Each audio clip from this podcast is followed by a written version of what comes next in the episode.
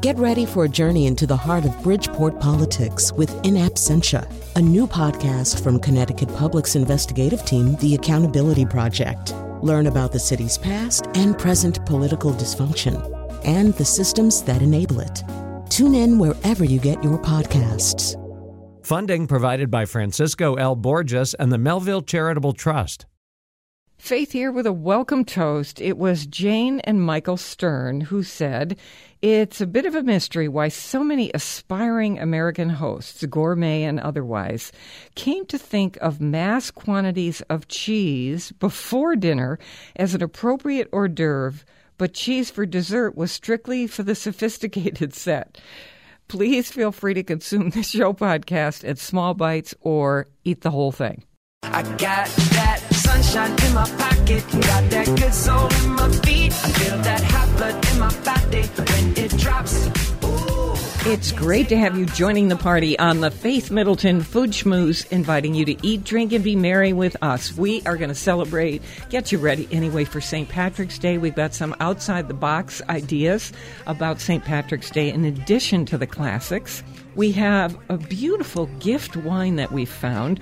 We discovered a cheese that has come into Connecticut from Lithuania, and we want to tell you about it because it's an aged cheese and tastes a lot like an almost creamy Grana Padano. It's very mm. interesting and it's lactose free. And in our final segment, we have one of the great food writers and recipe creators out there, Melissa Clark of the New York Times, and her brand new cookbook. I'm with my treasured food buddies, Chris Prosperi, chef and co-owner of Metro Bis Restaurant in Simsbury, Connecticut, wine brokers Alex Province and Mark Raymond. So we're going to get to our wine tasting in just a little bit. This beautiful gift wine. But first, I think we need to start with how do you get ready for St. Patrick's Day? If you do, Buy beer. People go. People, Oh, wait, what? people go out. People go out. basically, People go out. yeah, and they have the, the uh. you know this that whole thing like traditional mm-hmm. lobster roll. Some people say I want the traditional Corned beef thing. and cabbage. Corned beef and cabbage. Maybe Potatoes some and boiled carrots. potatoes, Potatoes and carrots. Okay. Absolutely. So we do that every year. Can we brainstorm about some things that you would do? Chris's hand is up. I got one that I, I try to do every year, and I love it. And it's a little riff on the classic. It's still the perfect time for crock pots, and I love my 16 now crock pots. And I take the largest one I have. Corned beef is in every market this time of year. I buy two big chunks, and this is what I do a little differently. I cut them into cubes, hmm. about inch and a half to two inch cubes, right? So like chili meat. yeah, a stew little meat. stew meat, a little bit more than a bite size, and I throw it in my crock pot, and I throw it in there with the little spice pack that it comes You with, use right? it. Of course, I use it. It has like coriander and mustard seed and whatever, and I throw that in there, and then I dump in a beer. a Guinness. Yeah, Guinness. It doesn't have to be. I use whatever I have. Nothing fancy. On low, I let it cook for about six hours. Then I throw in chopped up potatoes. Again, that same size. Chopped up carrots, and I let that go for a couple more hours. And then I finish it off with Brussels sprouts. I just cut them in half. So it's oh. still corned beef and cabbage, but now it's more like a corned Bite beef and cabbage stew. Oh, Right, like and then yeah, and I take it, I put it in a bowl, and then I love this sauce. I use it probably too much. This I is a just good I just use it fifty percent whole grain mustard, fifty percent sour cream. It could be any sour cream you have. Just mix it in a little bowl, and that's it. And Little if you like a little Wait a sweet, minute. yeah, you could do honey or Wait a maple minute. syrup. What am I remembering? Didn't you one St. Patrick's Day? You brought in a horseradish sauce. Yeah, that's the same thing. It's sour cream, horseradish, and black pepper. With this one, I really do like that mustard. Me too. Yeah, that mustard, Yeah. sour cream, and a little maple Yep. syrup or honey or whatever. Yep. Just mix it, taste it, and then spoon that right on top of these chunks. Put a little of the broth in the bowl, and it's almost like a soup stew kind of thing. It's something you can do at home. It's simple. You can freeze it. I bet You can freeze it. It's just a little riff on the classic.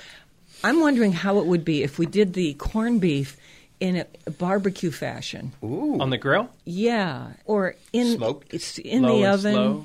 Yeah, low and slow in the oven with the way you would do barbecue ribs mm. with the same kind of sauce. Yeah. You know, not too sweet, not too Like a rub vinegary. first? Maybe it should have a rub, Like they but, do beef brisket. Real, Right. exactly. Yeah. Real barbecue mm. flavor.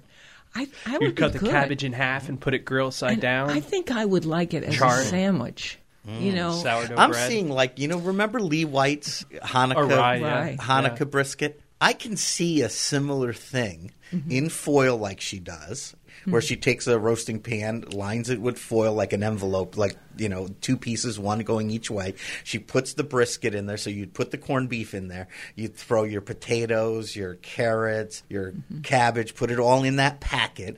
Pour in a little beer in your spice packet, and just fold it all up or even go the old way with a little Coca Cola too in there to make it sweet mm-hmm. because the corned beef is salty, and then braise it like that. It would be heaven. Oh, then when you open up the packet, the aromas, and, mm-hmm. yeah, The and then- caramelization. oh, Oh, yeah.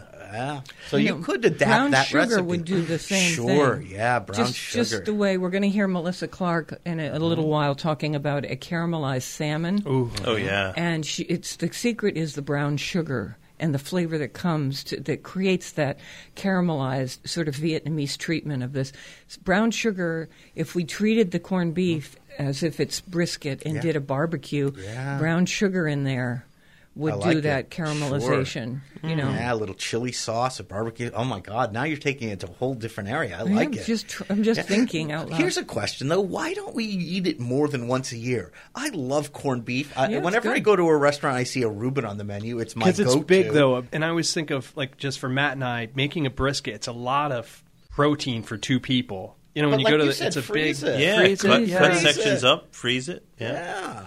Yeah. Leftovers, It's, just, would it's you not freeze? very expensive, right? Yeah, no. No, it's not. And It's it has not. amazing flavor. It really does. There's there's a, um, a a good friend who makes a chipotle brisket, and I'm wondering See? if you could do Oh, a chipotle sauce for the corned beef Smoky, in the slow sweet, slow cooker. hot. I love that'd be, it. That'd be I kind love of it. Right? interesting. I would take a chipotle sauce like that and just smother it with it with some onions and then put it in the slow cooker just like that, snap the lid on and mm. do it for eight hours on low. Chris, and I'm just- thinking of your Oh. Barolo. Yeah, that you know, would, oh, red brisket wine. and Barolo in a Could slow you do cooker. corned beef in that? Yeah, why not? oh, mm. that's an interesting Right? idea. Yeah, well, you use a Nebbiolo, right? yeah, you get, yeah, yeah, So you're not spending the big bucks, right? But that would be fun. I'm thinking I might cut a brisket in half and do half one way and half another way, so you don't mm-hmm. get tired and I think the supermarkets are catching on too. Like when I say I buy two pieces, I don't buy Yeah. two whole briskets. Now you can get a two pound piece, you know. Yeah. Which and once it cooks down, it's the perfect amount for two or three people. Are, are there are a million chemicals in those spice packets? No, the spice packet that comes with it is just uh, spices. It's just, just I dried think it's spices. yeah, it's, it's mustard, Coriander. coriander, some bay leaf, uh, black pepper, What is corns. corned beef? Corned beef is just cured brisket.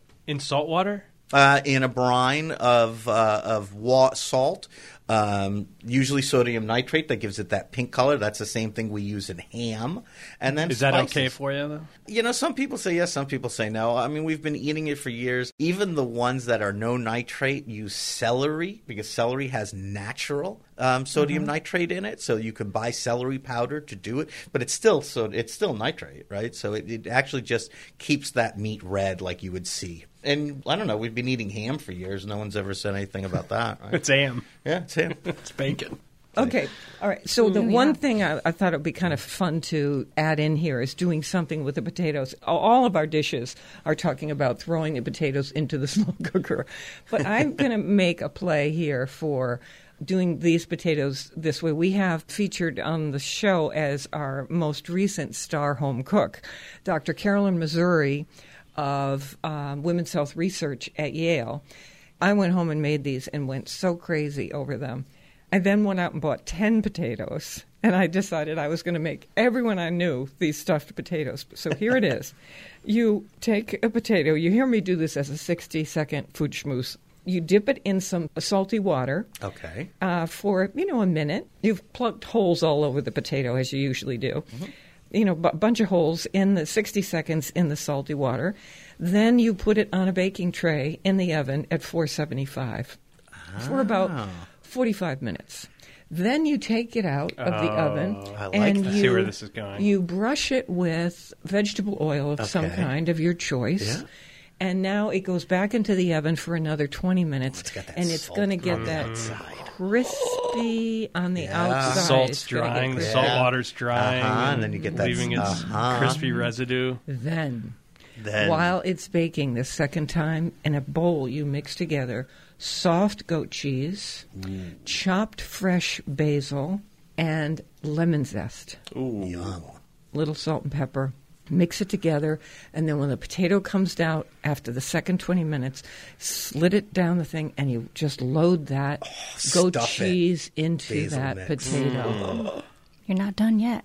After it's stuffed, then comes the drizzle of olive oil oh. over everything. Oh Oh my God, I forgot. I, I paid That's- special attention Why to not the just this. use butter oil. instead of olive oil? I forgot that I did that. I put a little I butter and a little olive oil because Nice. of course it is Oh, Who doesn't yeah. love the baked potato? insanely delicious. I love the with salt on the the outside. Yeah. and the- I would really suggest this That's to a go St. Patty. Yeah, of course, because potatoes. potato. in. Yeah. I mean, it's a meal. Mm. The whole thing is a meal all by itself. You know, you Absolutely. really. How about you could take your corned beef when it comes out and you can just sort of shred it up and put it on top of that potato. Load a mm. the goat potato cheese. with Oh, it. yeah. Sure, because then you have a totally different take on it, right? You got a full meal Yeah, right there. Totally. I like that. I like that Yeah. a lot. Oh, mm. Well, I love the baked potato. I oh, miss oh, it. I do. I I miss it. Every And the re- is my favorite part. Oh yeah. Uh-huh. Every restaurant used to serve baked potatoes. I remember my first job was House oh my gosh, my first job when I was young was wrapping the potatoes in the foil and throwing them in the oven right before service so they were ready for dinner. And now you very rarely see baked potatoes on menus. It's especially comfort food. Stuffed They're so good. I Oh, order it every time I see it. Of So I course. I take mine. The first thing I do is cut it in half, put a huge wad like of butter inside, close Oh, it back yeah. up, let it all Nice. melt, uh-huh. fluff it up. I mean, oh, then Oh, from I there, love broccoli. Oh, yeah. Sour cream. sour Yeah. cream. I oh, like broccoli, cheddar, and bacon. salt, pepper. Oh yeah. Mm-hmm. right? Mm-hmm. Roasted mm-hmm. broccoli, crispy bacon, mm-hmm. cheddar cheese, and then the sour cream, right? Oh, yeah. it's a whole a meal. Absolutely. Sure it is. Well, okay, that's fun. This this whole thing See, is like, see, we've Oh, taken yeah. we've taken St. Patrick's Day to a different direction. I think. yeah, I think we Right? did. I I've- think we're I've- into barbecue and Yeah. slow cookers And and, potatoes. and loaded potatoes. It Love reminds me in slow the cooker in the idea. northwest corner of Spain, um, and they're Gallegos, they're Celtic. I've been in these mountain villages where they will boil beef, boil potatoes, Mm-hmm. very simply. It goes on a plate, and then they just drizzle olive oil and paprika and salt, like smoked paprika. Heaven. And it's Yep. so simple, but so delicious. Yeah. And it's that it's that beef that sort of um, falls apart with connective tissue, so it's stringy, Right. and, and the Oh. That's olive good- oil, that's good corned beef, salt. too. Oh, Oh, yeah. That's totally So good, good. corned beef. That's So, nice. am I the only one who celebrates St. Patrick's Day by having one of those shamrock shakes? is that is that Yes, no one but- else's tradition? But, I do green beer. Anyone else does green beer? Oh, I green got beer the- you gotta have. I got to have the green food coloring. Hold on a minute. Yeah, I what's, what's the I don't know anything Shake? about the Shamrock Shake Oh. tradition. What is it? Faith, the reason you don't know is because you have to get it through the McDonald's drive-through. Yeah. That's it. That's why you don't And know. it's uh, only this time and of she year. has kids, so, So my- she would know. My, my friend Kevin just put that on Facebook, the Shamrock Shake. So I asked him what flavor is Shamrock, and then Matt, of course, Google's how many calories. It's 800 calories in that shake. What? But, That's a but nobody answered the question. What flavor is it? No one answered me. Is it mint? It is a mystery. Oh yeah, it is mint. Yeah. It is Yeah. mint? Okay. Yeah. I've never had one. No. No, you're Oh, you're wow. you're our representative. Uh, I think Yeah. I think we have to Robin, Robin, you're going to have to bring one in. Yeah. I do sense like broken up pieces of um, Oreos might be good in that. Yeah. Oh, yeah. Oh, that's like um, grasshopper. Or the What is that? thin mints, Yeah. the Girl Oh, Scout Thin Mints. cookies, Thin Mints. thin mints. Oh, Oh, yes, 'cause yeah. they're we out could make now. our own, Robin. You don't They're have to out go to. McDonald's drive-through to get that. We can make you one, I know they're all over the internet. right? Yeah. totally make you a shamrock. the shake. copycat shamrock shakes. They're And A we vanilla shake with green coloring, food mint. We coloring. could possibly make you an adult one also. Yeah, Adult we yeah. yeah. creme de I- mint, already, right? I like where you're going Oh, with this. cream to mint. Oh, that's a good idea, Chris. Right? All right, we're going to make you a I'll real bet you one. Anthony has I, made one. I'm thinking Oh, about for Irish sure. whiskey for this shake. Ooh, yeah, kick, it, kick it right up, and then a little drizzle of the Irish, uh, the creme de mint on top. There we go. And you'd rim it with broken Oreo cookies. is there whip, Yeah. is there whipped cream? Is there whipped cream? There's definitely whipped we cream. got to have whipped cream. green whipped cream, green food Sure. coloring. Oh, boy. green. Yeah, whipped you'd cream. put the we'd put the um, the whiskey Okay, in the whipped cream. Wait a Absolutely. minute, we have so many things to do. I'm it's like, oh my god, this is a show. we have to listen, stop talking to each other. St. Patrick's This Day is a- is a food holiday, It so is it a- deserves this. Yes, it, it- but and it is the food holiday that I sometimes skip. I never skip it. I love know, it. I- No. It doesn't matter if you're Irish or Nope. not. You just have to be a food lover. That's Everyone's Irish on St. Patrick's That's Day. right. everybody. Oh, Start yeah. getting that little accent uh, going. And corned beef and cabbage is one of the pleasures. Mm-hmm. It is. It's just so simple. It's easy to do, even if you just boil it on the stove. How do you it get the so cabbage good. not to smell so skunky? I think that's part of it. Yeah. I but think but what maybe you know some people don't like the bitterness of eggplant. I don't mind it, so I don't drain it. Other people, I'm someone who thinks, you know, this All is right. a little. Then I have a tip for you that comes from my friend Lou, who taught me this last summer, and he was roasting big sheets of cabbage. So he took the cabbage and he cut it into like two inch sheets. Right? Can you see that top to bottom? Uh-huh. Yeah. And then he drizzled it with olive oil and salt Oh, I see, and I pepper, see. and then threw it in the oven, roasted it at 450 degrees until it got nice. So it's and like a Brussels sprout So it's like this a giant Brussels sprout. Wow, so that's good it. idea. Good Yep. idea. Okay, two things. We have coming up cheese from Lithuania, which is now being sold in Connecticut. So we tried it and we're excited. We have a great gift wine for you, a little more pricey than we usually feature on the show, but when there's a good gift wine, we like to tell you about it. This is a French one, uh, so it's Burgundy. It's really quite beautiful. So we'll get to that, and don't forget Melissa Clark of the New York Times is joining us later on with her new book. And it's the kind of book where you just want to make every single thing mm. in it. We've been eating some of the things from the book. Delicious. Okay. More mouthwatering conversation and fun ahead on the Faith Middleton Food Schmooze. I hope you will make a charitable contribution to feed the hungry. We're online now at foodschmooze.org, and we'll be right back.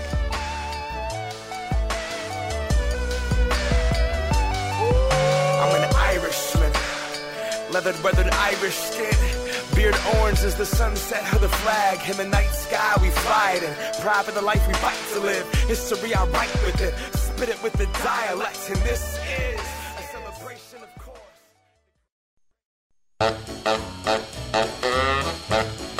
Beans and cornbread. Beans and cornbread. Cornbread had a fight. Beans knocked cornbread out of sight. Cornbread said, now that's all right. Meet me on the corner tomorrow night. I'll be ready. I'll be ready tomorrow night. I'll be ready. I'll be ready tomorrow night. I'll be ready. I'll be ready tomorrow night. That's what Beans said Okay, we have a free podcast for you, meaning a copy of the show, and we'll send it to you. The whole idea is you don't need to miss a drop of pleasure. It arrives in your inbox. You just sign up for it once, and then it's right there, and you can listen whenever you want. You certainly you can also listen when it's on the radio and you know you're going to be in the car or you're making a special appointment with our show. Listen anyway, but this is just another option. Tons and tons of people are doing it this way. So uh, to sign up for the podcast, go to our site, foodschmooze.org, and you'll see it right there. I'm with my treasured food buddies, Chris Prosperi, chef and co-owner of Metro Bis Restaurant in Simsbury, Connecticut, wine broker Alex Province of Hartford, and Mark Raymond, wine broker of Wethersfield. And Robin Doyen Aiken is our senior producer. Hey, everybody. This is, let's get to the wine uh, and the cheese. Okay, the, the gift wine. We have this on the site, foodschmooze.org, picture of the label and information you need to say at your wine store. You can call ahead. And also, we want to remind you that wines that are featured on the show now carry the Schmooze Shelf Talker.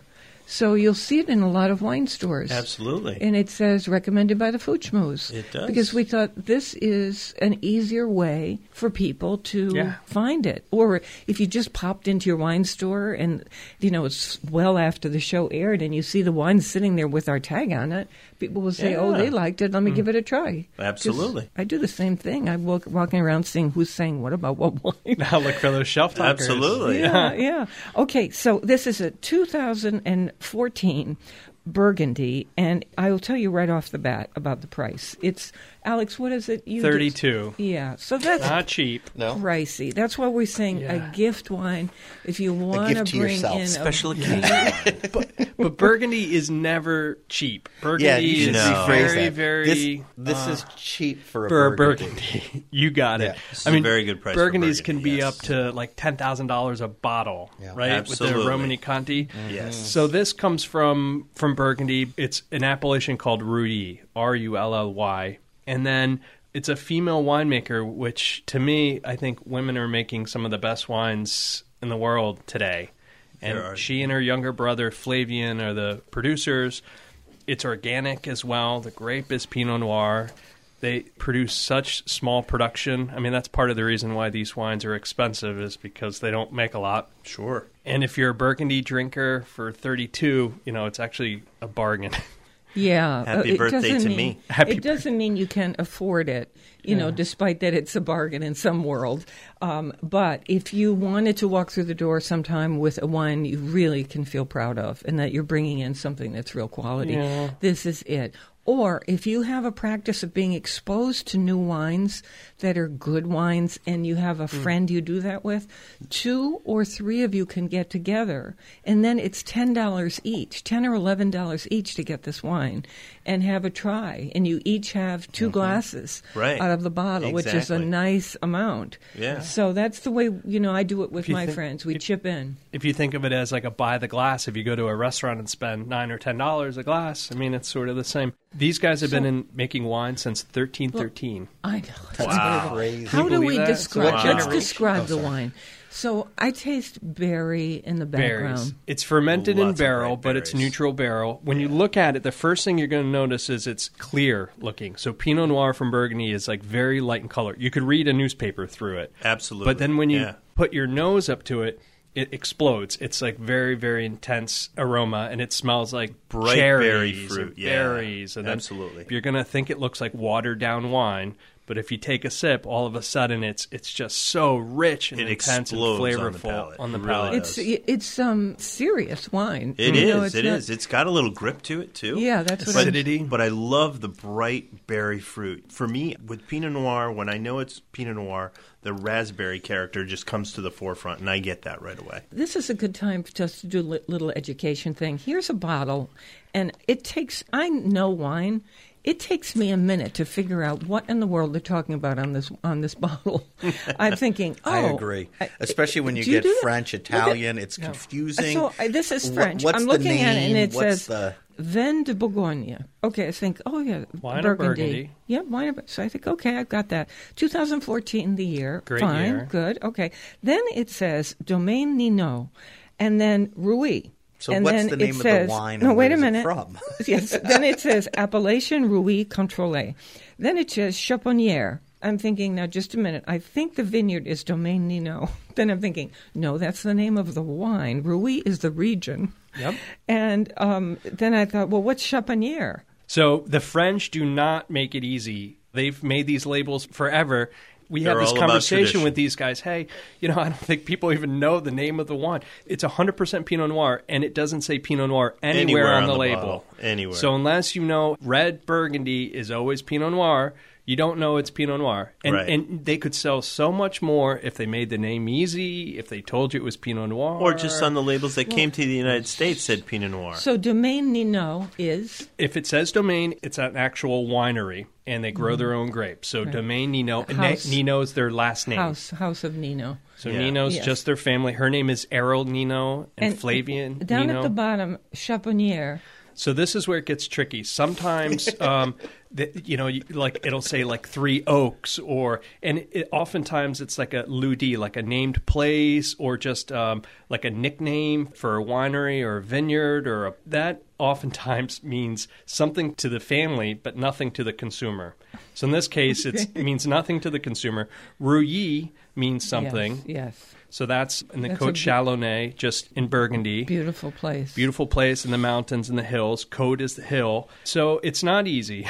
it really isn't. Well, I just wanted to say you're not supposed to remember all that. The point of this was if you feel confused looking at these labels. You're mm-hmm. not alone. You're not alone. You're not we do alone. too. We No, I feel so do. much better now. This is battle. where you need a eh. good wine shop. So you go in and ask for help. You would ask help for televisions or computers or toaster ovens or if you're shopping for anything else. So don't be embarrassed to ask for help when you're shopping for wine. Let me say something about asking for help. It can happen that you have a wine salesperson that you've asked for help who is well intentioned but is pushing wine that he or she has been asked to push by the company. And so you get steered that way. Right. And then there's an upselling sometime where they're trying to switch you over to one that's another $10.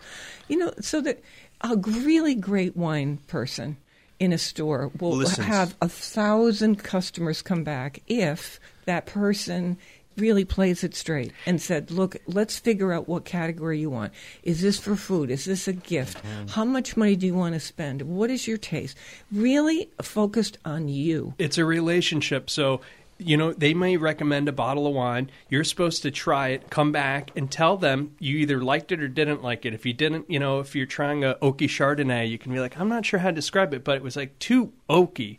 This person now knows you. It's like getting your hair cut by your, you know, a salon or something. It takes a couple times for them to figure stuff out and understand. And all of us don't have the same language when you're trying to even describe a wine to somebody. So they have to figure you Absolutely. out. This is why it's important to find a good wine shop. And if they don't treat you well the first time, you might not go back. So it's they're incentivized to build a customer base by being honest. Mm-hmm. you say, and you can say, I want to spend ten dollars, I want to spend fifteen dollars. They shouldn't be trying to sell you something that's twenty five. You know, there's plenty of wines in all those price points. Yeah, and we always hope you won't be embarrassed to say, I really want to find a wine for a weeknight. It's 10. I don't want to spend more than $10. Don't be afraid to say anything like that. But tell me, you want something wholesome, Wholesome, not good industrial, idea. something wholesome that that you would drink. Yes, no chemicals and junk. weird chemicals. Okay, thank you for finding that wine, Sure. Alex. Really Delicious terrific. wine. Yeah. And it's on I our love site, foodschmooze.org. All- uh, Everything you need to know, including the picture of the label. Let's move on to the cheese. Ooh, Oh, I love it. Let's talk about cheese. Did you like this? I loved it. I loved the one with a little more age, but even Yeah, the one with too. less age was still great cheese. So let's say what, what this is. Yeah, this and how did you get it? It came in the mail. It just came to the door one day. Ooh, you know, like we that. tell people if you've Yeah. got a new Yeah. product and you want us to have a look at it, so we opened it up today and Yeah.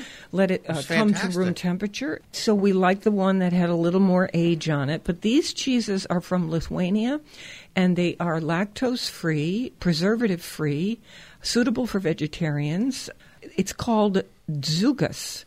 I'm sure people of Lithuanian descent, I am slaughtering this, but so let me spell it for you. D Z I U G A S.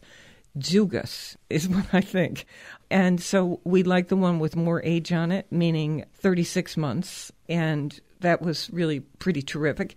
And it's around our area now. There you go. It's, it's it was like a Grana Padano Yeah, with I'd a little bit a of very- creaminess. and- Yeah, it's like a really good aged Italian hard cheese, right? I Yeah. really liked it. So, coming up in our next segment, I hope you won't go anywhere because one of my favorite people in the food world, one of the most talented cookbook authors, recipe creators I know, Melissa Clark of the New York Times, is going to be our guest because she has this new cookbook called Dinner Changing the Game.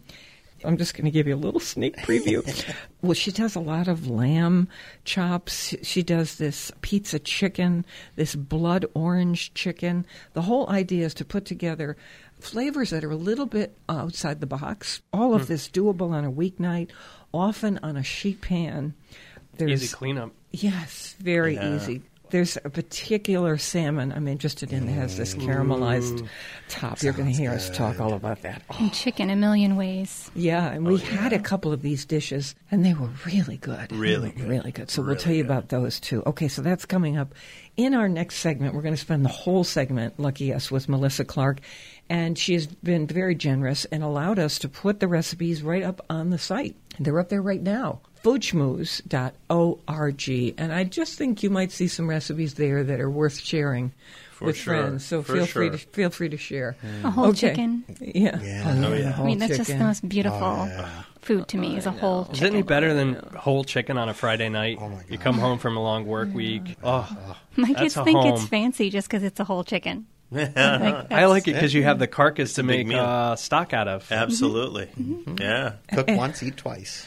It's amazing to me how something grabs you, or your taste buds are just jonesing for that thing. Like for you, Friday you were Night saying Chicken. Friday Mhm. Night Chicken, and Robin's saying the same thing. It just has this kind of fancy, wholesome look.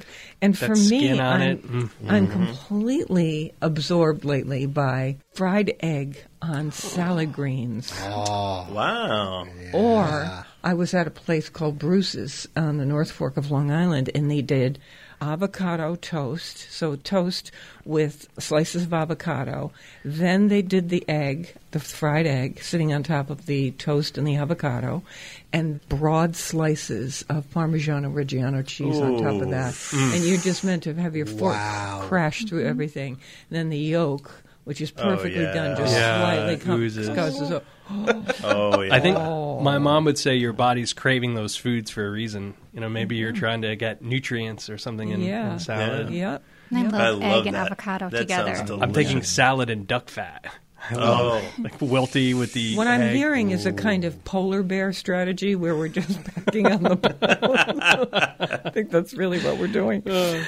Okay, so all this stuff is coming your way. I don't know, Chris, in the last minute before we go to Melissa, mm-hmm. are you jonesing for anything? No, because I'm a chef, and whenever I Jones for something, You get it. I can make just- it, or I have one of my people make it. Yeah, You I'm just say, "Would you make spoiled." that for me? Yeah, oh, totally. Or I Oh. order it, and it comes in the next day. Oh, Mark. is- yeah, my cravings don't last very long. Uh, You know, we've been doing a lot of burgers lately, and doing the fried egg on the burger. I love. Yeah. I have never had that. Oh my It's god, so good. I have that once a week, if not every other week, at a place in Torrington, Backstage Bistro, and they do a great burger with a fried egg. It's Oh. it's just Mm, right. good. The I egg have is just try it. little oh, extra with the greens, and then- richness, and then, it's like the dressing on the lettuce and the tomato. Oh my god! Yeah. Hey, Oh. Faith, That's on heaven. Facebook, you posted a picture of a chicken and a turkey. They were like best friends. were or something. cohabitating. Listen, yeah. you have to check it out. Scroll back because I'm driving down the road on the North Fork of Long Island, going past the Orient Service Station Mm-hmm. where I get my gas, and I know the guys. And I get right past there, and I'm ready to turn in for gas, and my head swivels around. I said to the gas guy, I said, "Are you seeing that across the street?" He said, "You mean the wild turkey and the chicken?" I said, Like it was normal. like a, yeah, I said it's a wild turkey and a chicken hanging out. He said, "Oh, they're best friends." He said they just spend all day and night together. He said they just that's it. They're just family together. It's He a said, wild turkey? It's a wild Does a turkey, turkey. does a Domesticated wild chicken. turkey go back and a to the chicken woods? that lays eggs. Yeah. No, he they all live Hang out. together. oh, they do. He's not wild anymore. He's been adopted. Oh, that's so oh. cute. He's adopted. Are they a couple? I don't know. We should find out. Get ass. We should send flowers. It's the greatest thing. I snapped it, you know. That was a it's not great my- picture. I snapped a picture of it as best I could, and I started sending it out to everyone I know. love is love. Okay, Disney. Just remember where you heard about this. All right, we love the local. Please support your local food growers and food makers for on-demand podcast delivery of this Food Schmooze party every week. And to find all of our curated recommendations, go to foodschmooze.org. Melissa Clark of the New York Times is next. We'll be right back.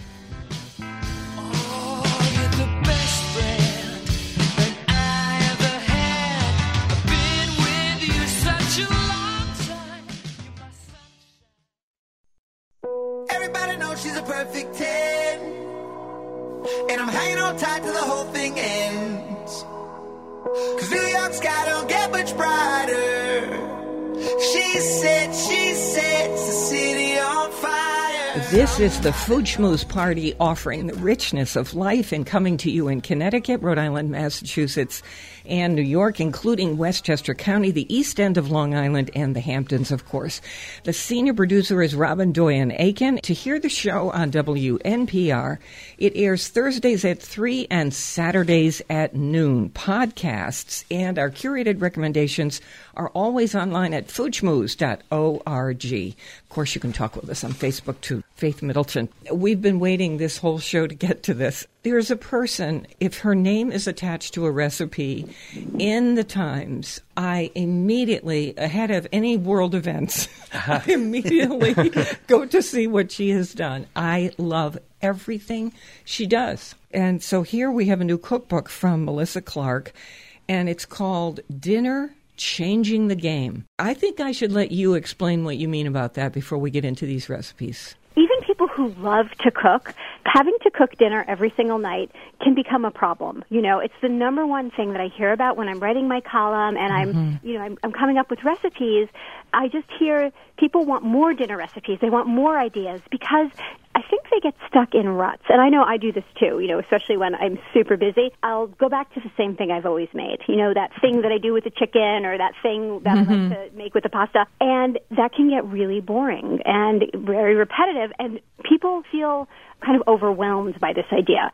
What I wanted to do was come up with a strategy for people to break free of that and also to get out of that tyranny of just eating, you know, a protein and two sides. Because when we think about dinner, we still flash back to kind of mom's 1950s, leave it to beaver.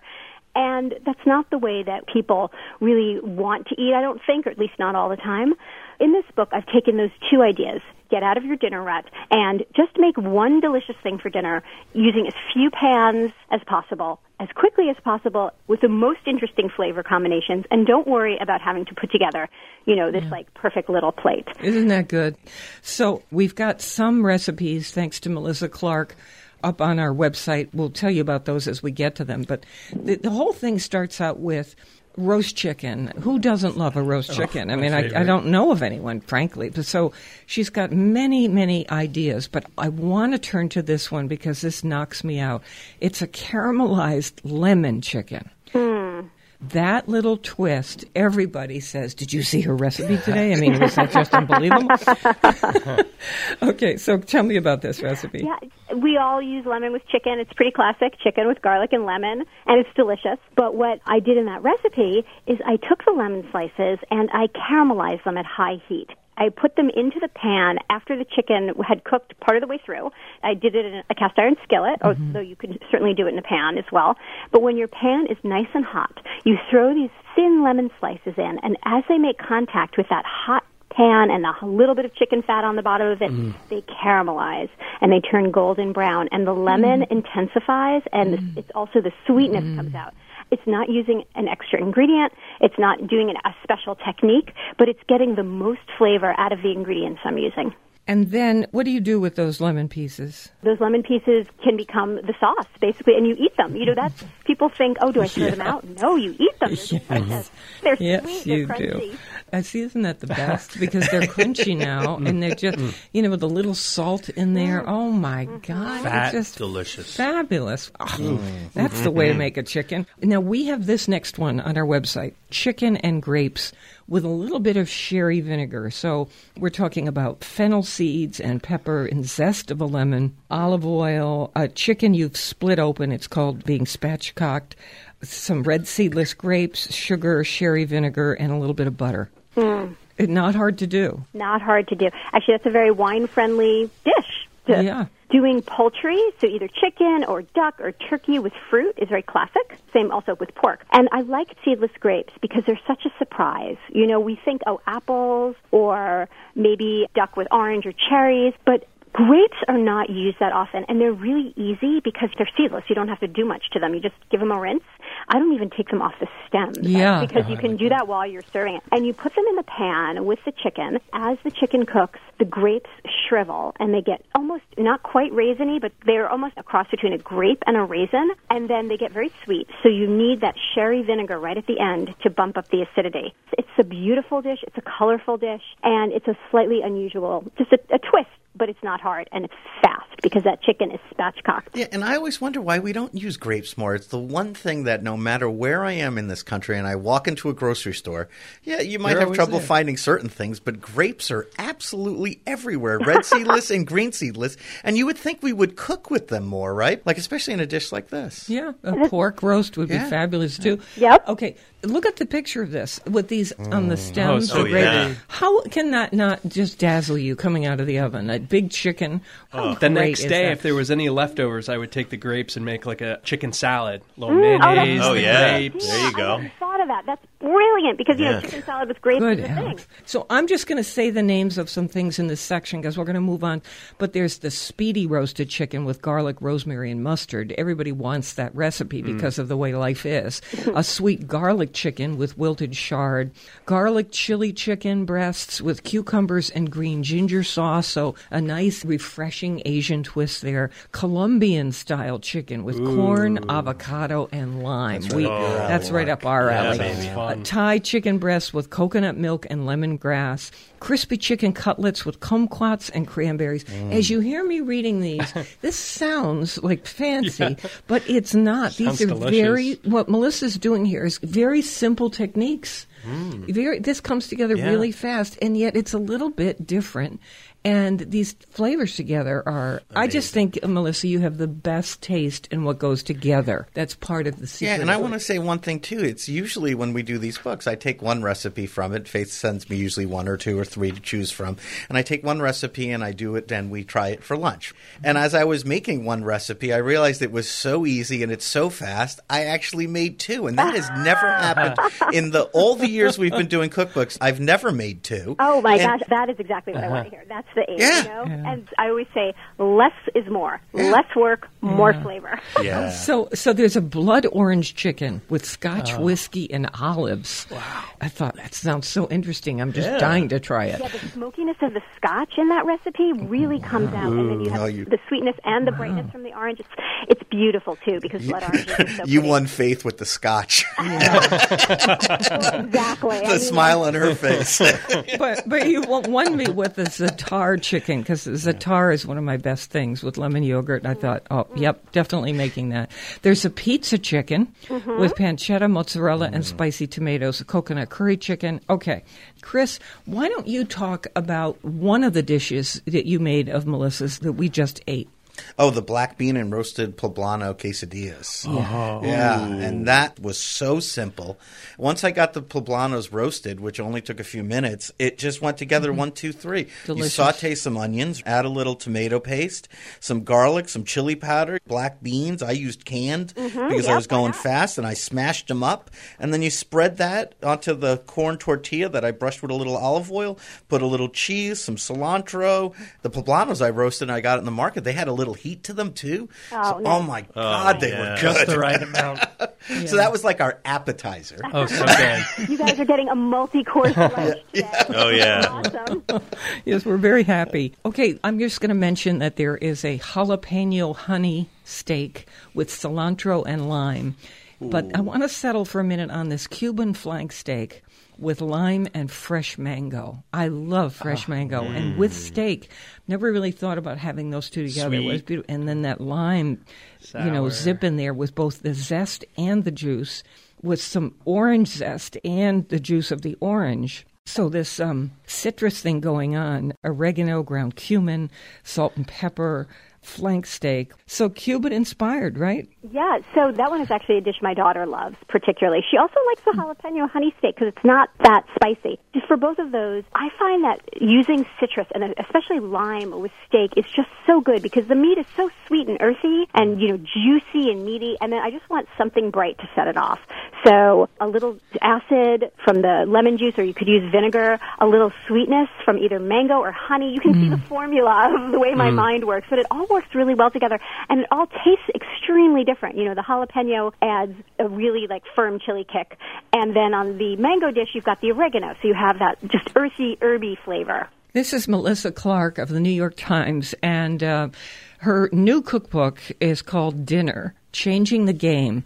I went through this book last night in real depth, reading everything and looking at things and thinking, oh, how many of these can we get on the show? Because it is rare that in a cookbook I want to make every single thing that's in it. And Yeah. I had that feeling last night.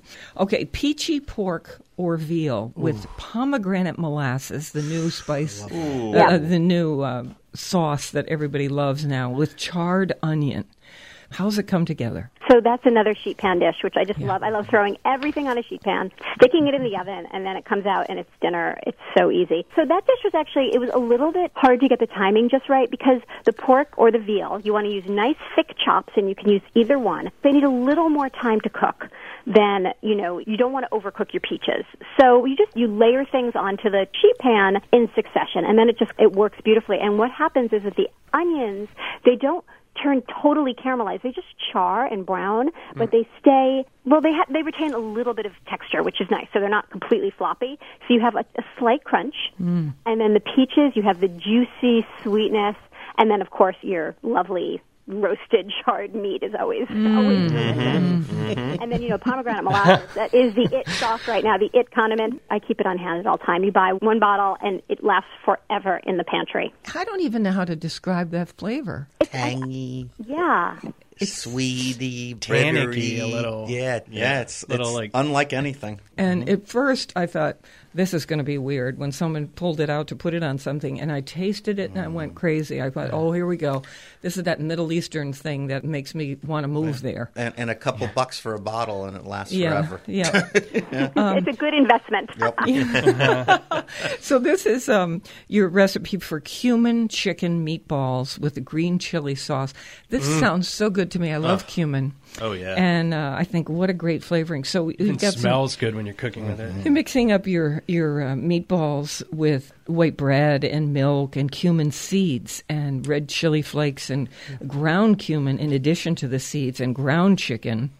And the egg to hold everything together, and garlic and lemon zest and Worcestershire sauce. And then there's this sauce of jalapenos, parsley, cilantro, garlic, extra virgin olive oil, lemon juice. So imagine these chicken meatballs with this mm. sauce, this green chili sauce. That just sounds so Oh, it does. incredible to You, me. you know what I like too is that she uses spices in every recipe, and it keeps your spice cabinet fresh. I tell people that all the time. You know, you buy a little cumin and it sits there for three and a half years, unless, like Melissa, you use it all the We time. use it. Yeah, put it in things and experiment. Such a good point. And I, I would tell everybody who is listening that if you indeed have three and a half year old cumin, throw it out Yeah. and buy some new cumin. Yeah.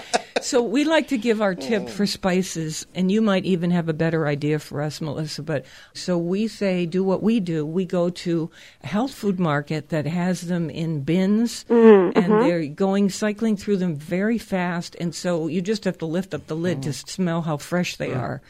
They haven't been sitting in a warehouse all this time.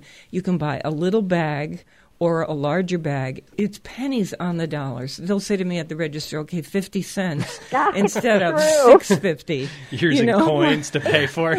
Yeah, It's so- true. It's like you buy that little itty bitty bag of paprika, and when you buy fresh sweet paprika, it actually really tastes good. yeah. Yeah. It's like 30 cents.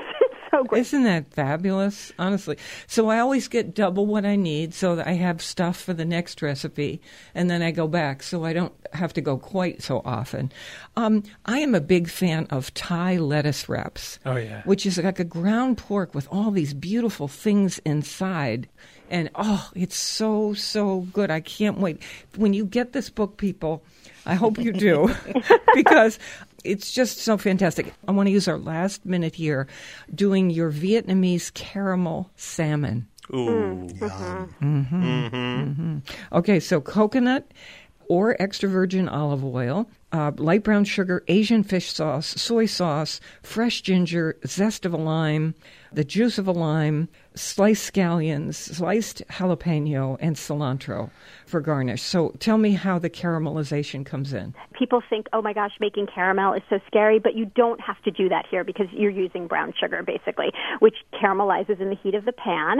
And because it's brown sugar, it has a great flavor anyway. You know, it already has that molasses. Yeah. in. Yeah. and then the spices and the lime just kind of mm. temper it. Oh. It's so good on salmon. It's oh. actually a riff on a classic Vietnamese bluefish recipe. Oh. But I feel that people are a little bit maybe leery of bluefish, so I uh-huh. adapted it to salmon because who doesn't need another salmon recipe, right? And it works beautifully. Oh, this is so. Sounds delicious. I know. I'm. This, you know when you're tired and cranky and you can't figure out what to have for dinner? Yeah. Every single one of these makes me hungry. I, this tonight, th- this weekend, this is going to be my dish. This Vietnamese caramel salmon. Oh, good, mm. good. Yeah. And I just want to know, your daughter eats most of these things? Oh, She's- God, no. No. eight-year-old. She eats a lot of them, but she will not touch fish Okay. Yeah. And um, Chicken of the sea. We call it chicken of the sea for the kids. yeah, she's she's on to me. She, she has her likes and her dislikes. She doesn't like certain things with too much sauce. But you know, she's eight. She's changing. Sure. You know, my mother says until I was 12, I didn't eat fish. Now, I have no memory of this, but this is what she says. So, you know, she's got time. She's Yeah. got time. And what she, when she loves something, she loves it. She's a big salad eater. Will eat all the salads, loves steak, loves chicken, you know, all the pasta dishes like a kid. Mm, good for her. So there's a lot of kid-friendly stuff in the book because I was definitely feeding my family while I was writing it. Yeah, I saw it from the pictures. I thought, oh, this is this is beyond photoshopping. This is real. Um, there's green beans, as I mentioned, with a caper vinaigrette, which is, I think, a wonderful way to treat green beans. Yeah, because green, green beans, beans. need some help. Yeah. Okay, so They make them um, interesting. That's a thousand recipes in here I didn't get to, and I'm so sorry I can't because it's just the best Big kind of food pornography, if you ask me. um, the recipes that we've really focused on are at our website, foodschmooze.org. Her book, Melissa Clark of the New York Times, is called Dinner Changing the Game. Thank you so much for being back on the show. Oh, thank you for having me. You're the best. Thank you. Okay. We are on WNPR Thursdays at 3 and Saturdays at noon. Weekdays, listen for my 60 second food schmoozes. Our slogan never eat more than you can lift. In New Haven, I'm Faith Middleton.